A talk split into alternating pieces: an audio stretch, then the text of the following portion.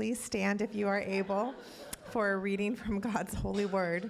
Today's scripture reading is from Luke chapter 2, verses 8 through 20. Please read with me the verses in bold. And in the same region there were shepherds out in the field, keeping watch over their flock by night. And an angel of the Lord appeared to them, and the glory of the Lord shone around them, and they were filled with great fear. And the angel said to them, Fear not, for behold, I bring you good news of great joy that will be for all people. For unto you is born this day in the city of David a Savior, who is Christ the Lord. And this will be a sign for you. You will find a baby wrapped in swaddling cloths and lying in a manger. And suddenly there was with the angel a multitude of the heavenly host praising God and saying, Glory to God in the highest, and on earth peace among those with whom he is pleased. When the angels went away from them into heaven, the shepherds said to one another, Let us go over to Bethlehem and see this thing that has happened, which the Lord has made known to us. And they went with haste and found Mary and Joseph and the baby lying in a manger. And when they saw it, they made known the saying that had been told them concerning this child. And all who heard it wondered at what the shepherds told them. But Mary treasured up all these things, pondering them in her heart. And the shepherds returned, glorifying and praising God for all they had heard and seen, as it had been told them. This is the word of the Lord. Thanks be to God.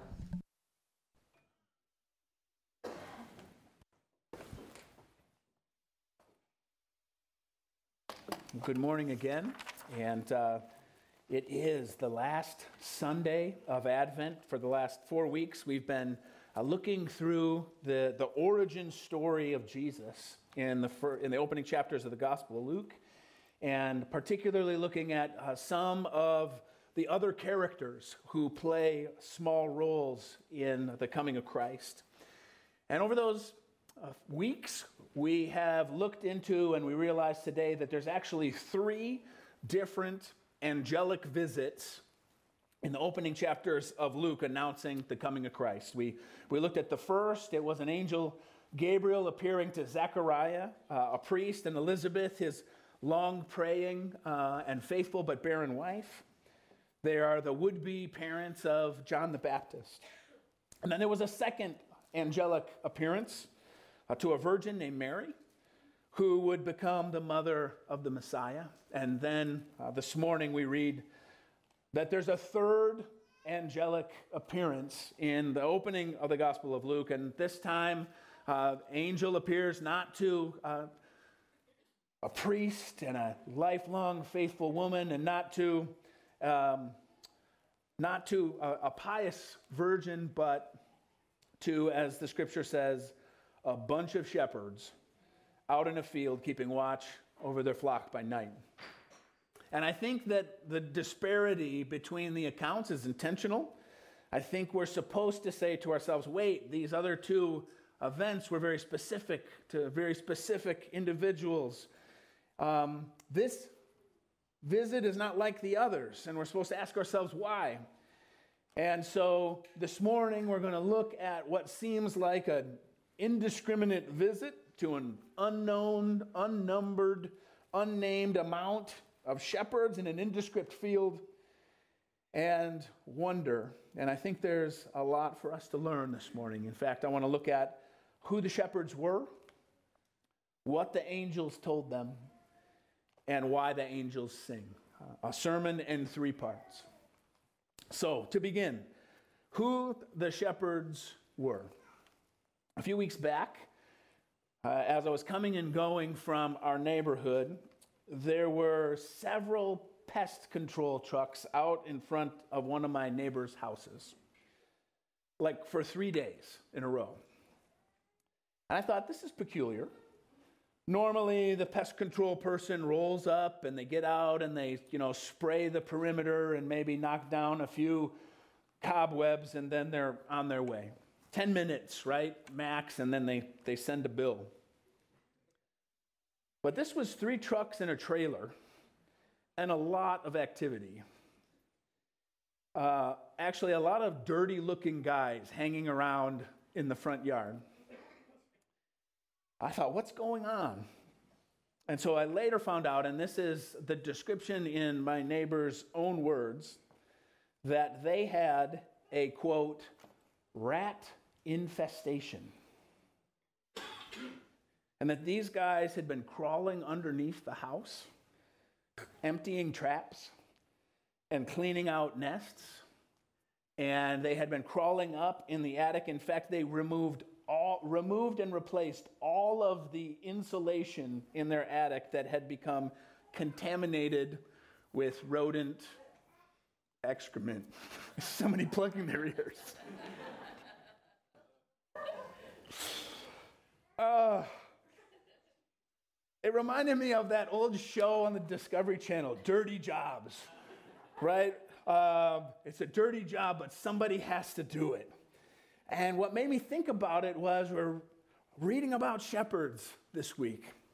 And I was trying to think of some sort of equivalent to the vocational place that these folks held in society when Jesus arrived. I'm trying to uh, think of some sort of job, right, that somebody does that we're all really grateful for.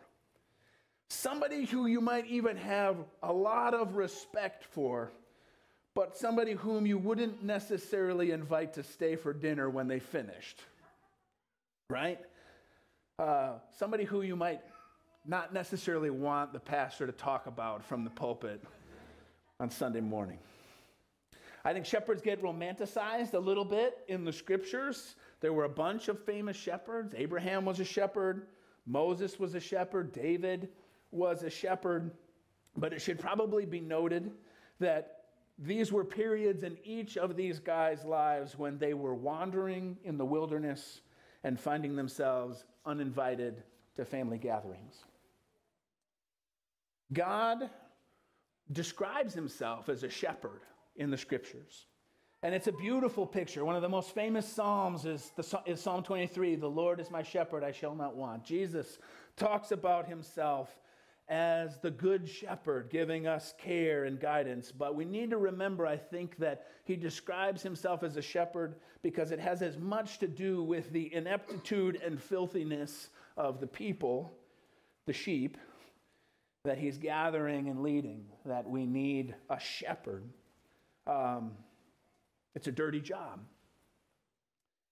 And shepherds, circa year zero AD, did not enjoy a very good reputation. They lived out in the fields, they were tending and cleaning up after sheep. They were killing and touching the dead bodies of predators that came to try to eat the sheep. And they were therefore unable to attend uh, Jewish rituals. They were ceremonially unclean and unable to attend the temple, which is a little bit ironic considering how important sacrificing sheep is in temple worship. Um, shepherds had a dirty job, but somebody had to do it. And it's to this group that an angel appears and says, For unto you is born this day in the city of David a Savior who is Christ the Lord. Who did Christ come for? The angel says, it's good news of great joy for all the people. For a childless priest and his wife who have dedicated their life to serving the Lord in the temple and in Israel? Yes. To a idealistic young couple, believers who are engaged and unexpectedly pregnant with the Son of God? Yes. For working class, church skipping sinners out in the fields? Yes. For shepherds like these. Who the angels came to see that night uh, reminds us that Christ was born and helps remind us who the gospel is for. It cuts across social status, it ignores wealth, uh, who it was that the angels that God sent the angels to announce this to, this good news, demonstrates that this is not exclusively or especially for the pious and the religious. In fact, a lot of, quote, good people miss the announcement, both that night and even today, because they don't realize or won't admit that they're desperate sinners in need of grace. We all are. And that puts this in perspective. I think it puts Christmas in, in perspective that the angel came to shepherds. Maybe you've had a rotten year. Maybe you feel like you're beat up and you're filthy and you're out in the field and you're uninvited to dinner this year. Maybe it's a year when you lost your job, a year when there's been a lot of sickness in your family. You've experienced an unusual amount of stress. You're being bullied at school or pressured at work. Maybe there's, uh, maybe you're feeling shunned or persecuted. Someone you love died this year. It's in these kind of circumstances uh, that, uh, and they're actually very common, right? To live a year as a human is sometimes to experience these things or a season of these kinds of things. Um, and so to, uh, I think it's necessary that in these kinds of circumstances uh, to get a gospel perspective. That whatever the bad news is for you today or this year, the best news that we celebrate this week, which is that God has come into this world, uh, hasn't changed. Whatever the news is that is dark, the light of the world has still come. And he does have a plan to restore, and he does have a plan to redeem and make new. And it's being worked out through Jesus, and nothing can defeat him. And he did all of this. He came for this, not just unto someone else who's more deserving but it was unto you. On the other hand, maybe you had a banner year. You got promoted eight times. You've profited financially beyond your wildest dreams. Your book got published this year. Received recognition around the world. You've just had your first child, you've had your first grandchild, and it is clear and agreed upon by all that this child is cuter and more intelligent than any child that has ever been born. Christmas puts that into perspective as well. How tragic it would be to begin to believe that we are solely responsible for our good fortune. Uh, for what shall it profit a man if he gain the whole world and lose what Christ came to bring at Christmas? The very fact that Christ came to give us the perspective that we need that whatever our circumstances happen to be at the moment, we too are sinners in need of a Savior. And Jesus is God's gift to, it says, all the people. Anyone who would receive him by faith. That's who the shepherds were. Part two what the angels told them. In an earlier season in our married life, my wife Olivia and I had a, we had a brief season where we had a roommate. We were married, but we were living with uh, Sarah, uh, Olivia's best friend Sarah. And it was during a season in our lives when a lot of our friends were starting their families, and so they were. It was like Grace Sacramento. There was babies everywhere. And so we would get together, and there would be babies, uh, lots of places, uh, strollers and whatnot. And Sarah, who, just full disclosure, Sarah is one of the most intellectually brilliant people I know, musically gifted, generous, and genuine. Um, she was colossally awkward with babies.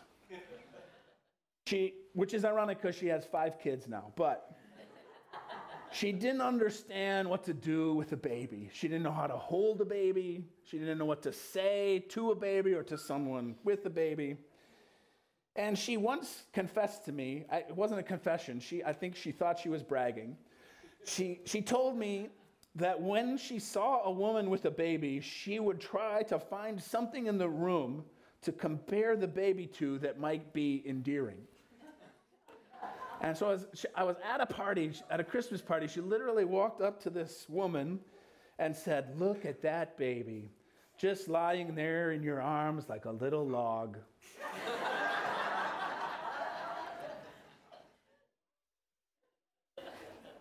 I'm not sure. I'm not sure that this was necessarily something that the woman wanted to hear or know, right? But the Gospel of Luke tells us exactly what we need to know about this baby born at Christmas. Luke, as we have seen earlier, is a careful historian. And so he's given us some facts. He places this moment in history when Caesar Augustus was doing this and that.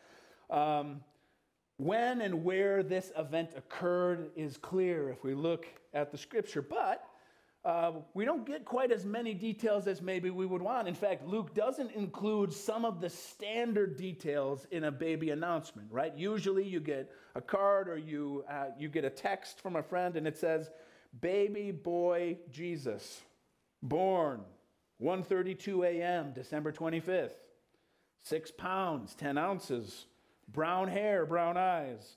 Mother and baby are both doing well and resting in a barn behind the inn on 3rd Street. The, the angel doesn't share his name. In fact, the, the angel doesn't share that he's a he.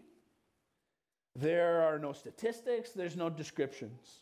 But in verse 11, the angel uses four titles to identify the baby that is born. Unto you is born this day in the city of David a Savior who is Christ the Lord. So the son of David. He says the baby is born in the city of David. This is the sixth time already in two chapters in the Gospel of Luke that King David has been mentioned.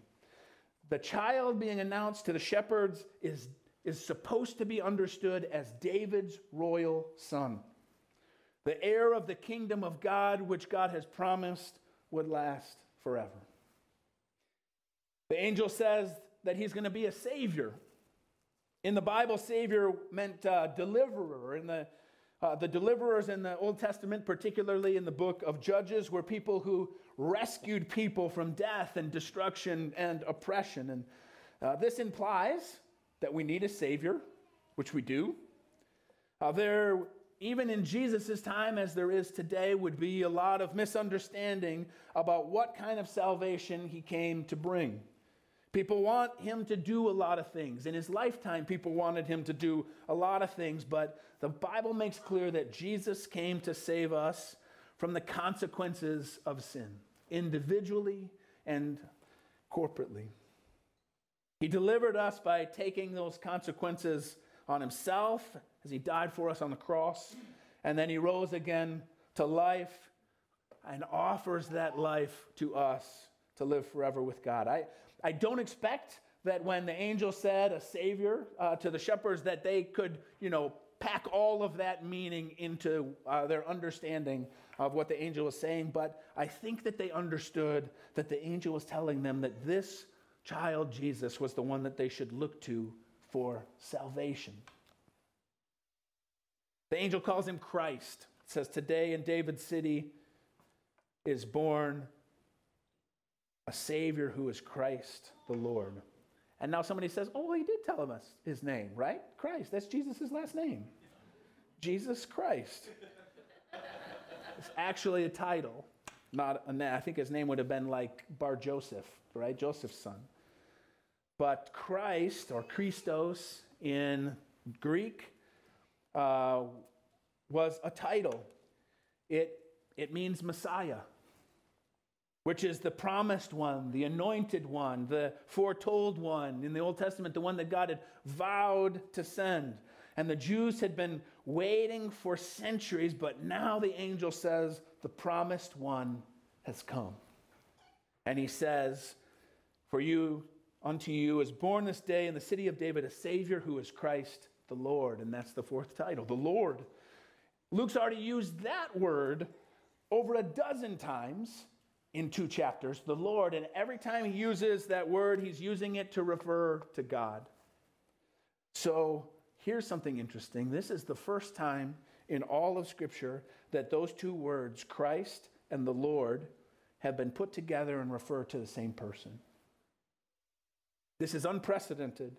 In fact, this is a new wrinkle that many, or you could argue none, expected that the one who would come to save, the Messiah that God had promised, was not just sent from God, but was none other than God Himself come in the flesh. Christ the Lord. God with us. And then I love this part. So the, pre, the, the, two previous angelic appearances, uh, when they, Gabriel appears to Zechariah, when he appears to Mary, they, they, the angel always promises a sign. Uh, Zechariah couldn't speak until John was born. Mary goes to visit and finds out that Elizabeth is pregnant. And these things confirm what the angel has uh, told to them. And the angel offers the, the shepherds a sign as well. Uh, he says, If you go to Bethlehem tonight, who knows how many babies you're going to find there? But uh, I want you to go to Bethlehem and find this baby. And the, the, you know, the sort of rhetorical question was, well, how will we know which one is actually the Son of God, uh, God in? Um, will he have some sort of otherworldly glow about him? Right? Is he going to be, he's going to be clothed in splendor and, and, and, and, and shining in the night? And then the angel says, nope. Find the baby in a feeding trough. There'll only be one. And that's the one. And it's not only a pretty good way to find a, a baby in a town full of babies, but it's a pretty good illustration of exactly what God came to do. Taking on flesh wasn't a magic trick just to be cool. Taking on flesh isn't a, a detail that's unimportant to who Christ was. Taking on flesh was humiliation. God had made himself nothing. In fact, now a helpless baby in a manger, there is no longer anyone who is beneath him. He didn't just become human, but he came and experienced the depths of what it means to be human. He had banner years and he had terrible experiences. He came uh, to know what it's like to be you and then to die in your place. And that's the official term for it. If you ask theologians about it, they call it Christ's humiliation. It was a dirty job, but no one else could do it. Part three why the angels sing. The passage says that suddenly there was with the angel a multitude of heavenly hosts praising God. Why does it say that they're singing? Uh, because they say there's going to be peace on earth. Glory to God in the highest, the angels sing, and on earth, peace amongst those with whom he is pleased. He's, this child has come to bring peace on earth. Now, I suppose there's a certain kind of rest, a certain kind of sleep that you can get in a house that's infested with rats. It's a kind of getting into bed that depends on knowing that all the traps are set. There isn't any food left on the counters. That, as far as you know, there's no existing holes in the baseboard or the ceiling tiles where a critter could get in while you're sleeping. I would suppose that it's a fragile sort of sleep, easily disrupted. It shouldn't be lost on us that the nativity story begins in the Gospel of Luke with a decree from Caesar Augustus about a census. Uh, that helps us place it in time. That's Luke's intention. And what that means is that Jesus was born, his birth occurred during a period in history that historians call the Pax Romana, the peace of Rome. The world, according to historians, was at peace in the Roman Empire. It was a, a period of peace throughout the civilized world provided by Rome. but it's probably more accurate to say that it was a period in world history that lacked war because Rome maintained a warless world at dreadful cost. Lesser nations were subjected and plundered. Peoples were enslaved when it promoted Roman interest. And there was peace and prosperity for some, and that was paid for through the poverty and fear and enslavement of others. And so historians talk about Pax Romana, but it was a fragile, synthetic sort of peace. Maybe that describes Christmas dinner as your family gets together. There was a famous Stoic philosopher, uh, get his name right, Epictetus, Epictetus, writing at the same time as the Gospel of Luke was written, and he says this While the emperor may give peace from war on land and sea, he's unable to give peace from passion, grief, and envy. He cannot give peace of heart, for which man yearns more for than outward peace. The scripture would say the same thing this way the emperor cannot offer you peace with God. After the first angel speaks, it says, Suddenly there was with the angel a multitude of the heavenly host praising God and saying, Glory to God in the highest, and on earth peace amongst those with whom he is, ple- is pleased. Peace. And the Hebrew Old Testament understanding of peace, the word is shalom, which means total peace for the whole person and then ultimately peace for all of creation. Regarding having peace in your whole person, until we have peace with God, we cannot have true peace at all. It's like going to sleep in a house and hoping there aren't any holes in the walls. Our sins cry out against us. We're constantly trying and hoping to outrun the consequences of the things that we know we've done or the relationships that we know we've broken. We're, uh, we're trying to make sure that our secret actions aren't uncovered or our decisions don't come home to roost. Uh, it's a, a sort of existence of hoping to not be discovered and being afraid to die because we fear whether we think in a biblical worldview or not, that there's some judgment against us that we deserve. But Jesus came, it says, to bring peace with God by paying the penalty for our sins. The scripture says that in Christ, God was making peace by the blood of his cross. Would you like to live with that kind of peace? Would you like to have that kind of peace in your heart?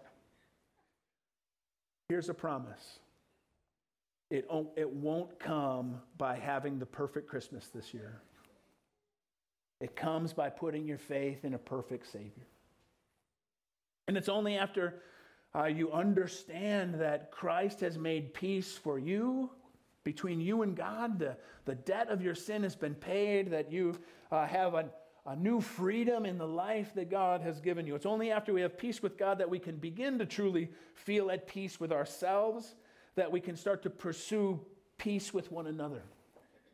We no longer have to push for our own way or demand that things work out the way that we have planned or on our schedule or on our terms or make sure that our secrets are covered.